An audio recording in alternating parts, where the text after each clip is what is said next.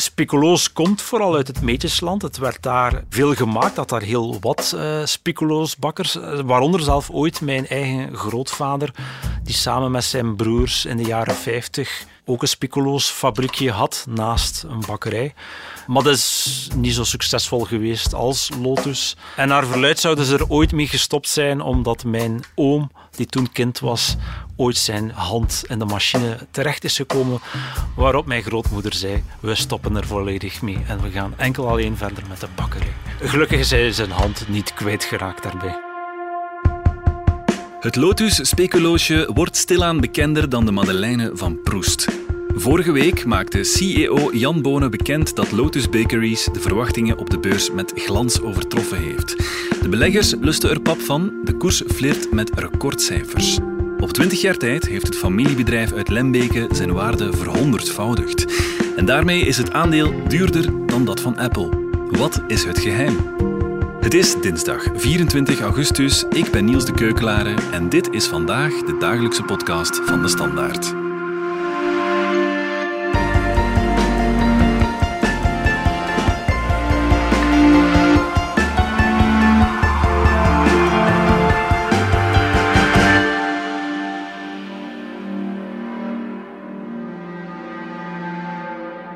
Stijn de Kok van onze economieredactie. Jij bent een paar dagen geleden nog eens afgezakt naar Lembeke, waar Lotus Bakeries ligt. Daar werden champagneflessen ontkurkt, neem ik aan. Nee, wel uh, een speculooskoekje gegeten. ja, ja. Ehm, ja, de mensen bij Lotus blijven er eigenlijk allemaal vrij bescheiden onder het succes. En wij zijn eens langs geweest om toch eens na te gaan wat het verhaal is achter uh, Lotus. Waarom dat speculooskoekje nu zo populair is en waarom het bedrijf zo goed presteert op de beurs. Ja, want vorige week werden sterke halfjaarresultaten bekendgemaakt. Ja, en dat is wel opvallend. Om, ja, de horeca is lang dicht geweest door corona, toerisme onder druk. Allemaal zaken waar je al eens uh, ja, een koekje eet bij de koffie. Waarom was het eigenlijk zo goed? Om vooral de supermarkten hebben het bijzonder goed gedaan. Dus mm, mensen okay, konden minder een speculoos koekje op uh, café of, of op het vliegtuig eten, maar hebben het massaal gekocht, mm. overal ter wereld, in de supermarkt. Ja. En dat drijft eigenlijk die cijfers zo omhoog. Ja. En over welke cijfers gaat het dan concreet? Wel, de omzet die was met 13% gestegen in een jaar tijd. En vooral de verkoop van Biscoff, dat is eigenlijk hun internationale naam voor speculoos, ja. was opnieuw met 20% toegenomen, wat wel behoorlijk spectaculair is. Ja, dus stel dat ik vijf jaar geleden 1000 euro in hen had geïnvesteerd, dan had ik nu een rendement van hoeveel? Wel, dan was het nu al 4000 waard, dus uh, maal ja, vier. Dat is goed, hè? Hoe uitzonderlijk is die groei eigenlijk? Voor een Belgisch bedrijf is het uitzonderlijk. En wat het vooral uitzonderlijk is, dat het over een voedingsbedrijf gaat. Mm -hmm. Het zijn het soort stijgingen dat je wel veel vaker ziet in bijvoorbeeld de biotech, in de software, IT. Ja, ja. Um, maar zelden in een gewoon een, een bedrijf dat een simpel koekje maakt, dat al bijna 100 jaar bestaat. Ja. En, en, wie zijn de aandeelhouders? Wel, uh, voor een groot stuk de familie zelf, de familie Bonen, voor 70% En de andere 30% staat op de beurs. Ja. En ook 1% is van Mark Koeken.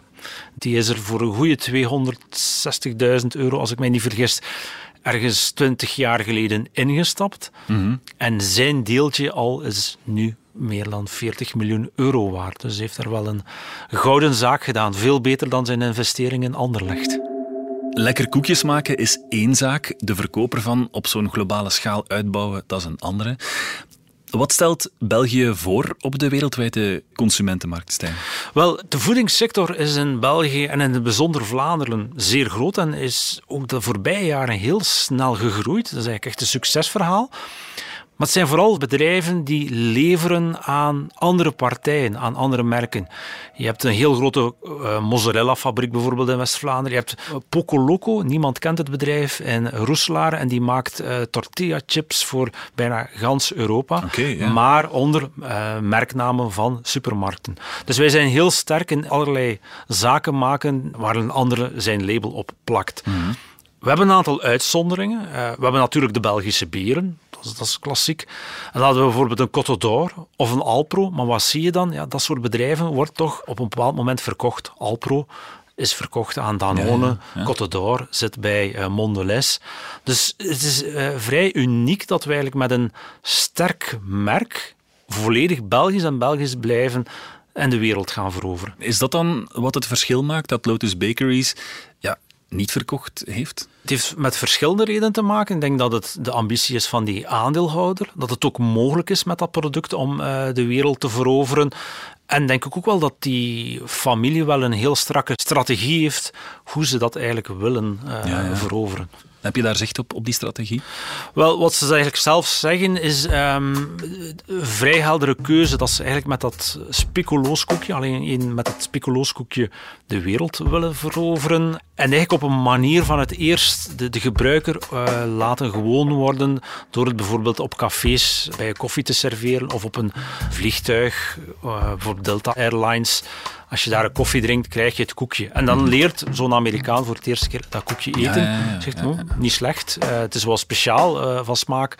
En ja, als die dat dan wat gewoon wordt, dan gaat de supermarkt, de Amerikaanse supermarkt, die ook beginnen verkopen.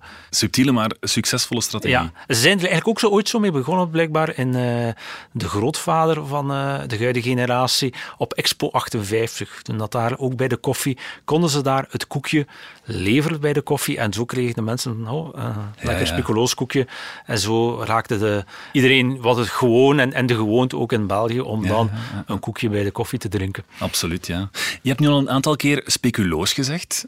Dat is ook een discussie. Is het speculoos of speculaas? Naar het schijnt zijn beide uh, uitspraken goed, maar er is ook een bepaalde verwarring, omdat er in Nederland en België heb je ook meer zo de kruidachtige dikke koek, speculoos. Hmm. En speculoos, wellicht komt de naam ook van specerij, maar Lotus heeft zelf wat de discussie beslecht door te zeggen van wij kiezen voor een andere naam voor Biscoff. Dat ja. is de internationale naam nu. En Biscoff komt van biscuit en koffie. Ja. De Engelse naam, eigenlijk bestaat er geen Engelse naam voor uh, Spiculoos en dat was eigenlijk uh, caramelized cookie. Okay, of ja. caramelized biscuit. Um, wat eigenlijk niet echt een vlotte naam is. En nu hebben ze eigenlijk, denk ik, een vrij goed bekkende Engelstalige naam, Biscoff. Ja. En kiezen ze overal, behalve nog in België en Frankrijk, gaan ze nog uh, af en toe een keer Spiculoos gebruiken. Mm -hmm. Maar is Biscoff nu voor hen de enige naam die ze ook beschermd hebben? Er zijn nog heel wat andere merken die ook speculoos maken. Hebben zij bij Lotus Bakeries een geheim recept, zoals Coca-Cola dat heeft? Wel, uh, speculoos bestaat uit vier ingrediënten. Tarwe, plantaardige olie en suiker. Drie ingrediënten die eigenlijk vlot verkrijgbaar zijn. En een kruidenmix met wat kaneel, wat andere uh, zaken erin. Ja. En dat is geheim bij hen. Okay. Wat dat daar de juiste afweging is. Wat ze ook natuurlijk zeggen, wat het koekje uniek maakt, is hoe je het maakt. Je moet eigenlijk het bakken, je moet ook die karamellisering hebben uh, van het koekje. En dat beheersen ze op een bepaalde manier volgens hen ja, ja. Uh, zeer goed. Uh, ja, ik krijg er honger van, Stijn. Wel, um, steeds meer mensen eten het ook graag. En het geheim zou zijn waarom het zo lekker is, is uh, of zeggen zij zelf dat het ja, die licht gekarameliseerde zoete smaak, die niet al te uitgesproken is en het crunchy karakter, is volgens het bedrijf zelf de reden waarom dat we het zo lekker vinden. En eigenlijk het meest opvallend is, is dat het, ja, het koekje zelf is lekker, maar het zijn vooral nog een keer die toepassingen waar ze het in stoppen. Het ijs of de chocolade met de spiculoosbrokjes. Wat misschien ook weinig mensen weten, zij maken 8 miljard koekjes per jaar, waarvan ze er 2 miljard meteen verkruimelen. Dus nadat het gebakken is en afgekoeld, wordt het eigenlijk terug verkruimeld, omdat je anders niet die smaak kunt krijgen in al die afgeleide producten zoals de pasta, ja, de ja, ijscream ja, uh, of de chocolade. Ja. Maar goed, het is en blijft een koekje in een wereld die steeds gezonder uh, wordt. Mensen willen toch altijd gezonder eten. De voedingsindustrie die springt daar ook op. Hoe gaan zij daarmee om? Wel, het is eigenlijk wat je in meerdere voedingsbedrijven ziet. Ook bij bierproducenten eh, zie je soms wel vaak een, een, dubbele houding. Gaan we met niet-alcoholisch of, of, een ander soort uh, niet-alcoholhoudende drank verder? Um, bij snoepproducenten proberen ze vaak wel met minder suiker te werken, met andere soorten zoethouders. Bij Lotus zeggen ze eigenlijk dat het niet echt kan. Er zit suiker in en die suiker is ook nodig om het te karamelliseren. Mhm. Dus zij kunnen niet met stevia dat koekje maken. En wat ze typisch doen, wat je dan ook wel bijvoorbeeld bij wijn- of, of bierproducenten van het, het, het ehm, geniet, maar geniet met mate. Ja, ja. Je moet er geen 50 eten, maar zo, ja, de- het kleine guilty pleasure, dat moet toch kunnen blij- blijven bestaan. Zo Mhm. pralinefabrikanten doen het ook. Anderzijds hebben ze wel een tak van gezonde voeding. Ze hebben dat eigenlijk vooral in Engeland een aantal bedrijven gekocht, die bijvoorbeeld fruitrepen maken. Of, ehm, en dat is een eigen fabriek ook in Zuid-Afrika, waar appels of peren tot eigenlijk ja, eh, vermalen en tot een soort droog, dropachtige reepjes worden gemaakt voor kinderen in een leuke verpakking. Ook die tak proberen ze wereldwijd uit te spelen als een soort alternatief en ook wat ja, inspelend op de gezonde voeding, zonder dat ze dan aan het speculooskoekje zelf eh, zware wijzigingen moeten aanbrengen. ja, ja. Eet je het eigenlijk zelf graag? Ik eet eigenlijk het heel graag in de combinaties. Het ijs met eh, spicoloos is, vind ik bijzonder lekker. Of de chocolade met eh spicoloos smaak vind ik ook bijzonder ja, lekker. heerlijk. Ja, ja. Ja. Ik heb als kind ook bijzonder veel pakken spicoloos gegeten, waardoor de tandarts ook wel veel werk aan mij had als kind. De naam Bonen is al een paar keer gevallen. Wat voor ondernemer is Jan Bonen? Wel, Jan Bonen is de kleinzoon van Jan Bonen, die het bedrijf ooit in 1932 heeft opgericht in Lembeke als eh speculaasbakker. De familie, het is, het is altijd in handen geweest van de familie Bonen. De vader en de onkel van eh, Jan Bonen hebben het eigenlijk eh, het bedrijf verder doen groeien. Hij zelf is pas 50 geworden en heeft eigenlijk zijn strepen wat verdiend in de Markoekenstal door lange tijd bij eh, Omega Pharma te werken. En is elf jaar geleden door de familie wellicht geroepen om eh, het bedrijf te leiden. Hij kwam aan 39 jaar, wat vrij jong is, voor een CEO. En is denk ik wel een vrij dynamisch CEO. eh, heeft goede kijk op de zaak. Is niet echt iemand die heel hard uit de hoogte doet. En eh, ja, heel ambitieus vooral. En, en de strategie die er al lang is in het bedrijf eh, eh, duidelijk verder zet. Jan Bonen is de CEO. Je hebt dan ook de voorzitter van het bedrijf, Jan van der Stichelen. Dat is eigenlijk aangetrouwde familie. Dat is dan de man die eigenlijk zo'n beetje alle publieke zaken op zich neemt. Die ook in VOCA actief is. Voorzitter van FEVIA, de Federatie voor de Voedingsindustrie. Eh, Jan Bonen schuwt een beetje dat soort recepties. En zijn engagement zit dan meer in voetbal. Ja. Dus ja, Jan Bonen is denk ik ook wel wat eh, goed genetwerkt met een aantal nieuwe, vrij ambitieuze ondernemers in Vlaanderen. Zoals een Michel Moordgat, niet veel ouder, de topman van Duvel. Eh, ook een bedrijf, een beetje als, als Lotus, misschien iets minder spectaculair, maar die ook eh, met een Belgische brand eh, de wereld probeert te veroveren. Je hebt Mark Koeken, je hebt Bart Verhagen. Dat zijn zo wat de, de mensen, denk ik, uit de inner circle Ja. van Jan Bonen. De man is wel heel overtuigd van zijn missie en, en om dat eh, Biscoff populair te maken. En het gaat zo ver dat hij overal waar hij op reis gaat, zelf met het gezin, de nodige supermarkten moet induiken om toch te kijken waar het koekje exact staat. Want dat is voor hem ook wel cruciaal dat het op de juiste plek in de supermarkt staat. Niet ja. bij de geïmporteerde dure koekjes, maar bij de koekjes die je dagelijks consumeert.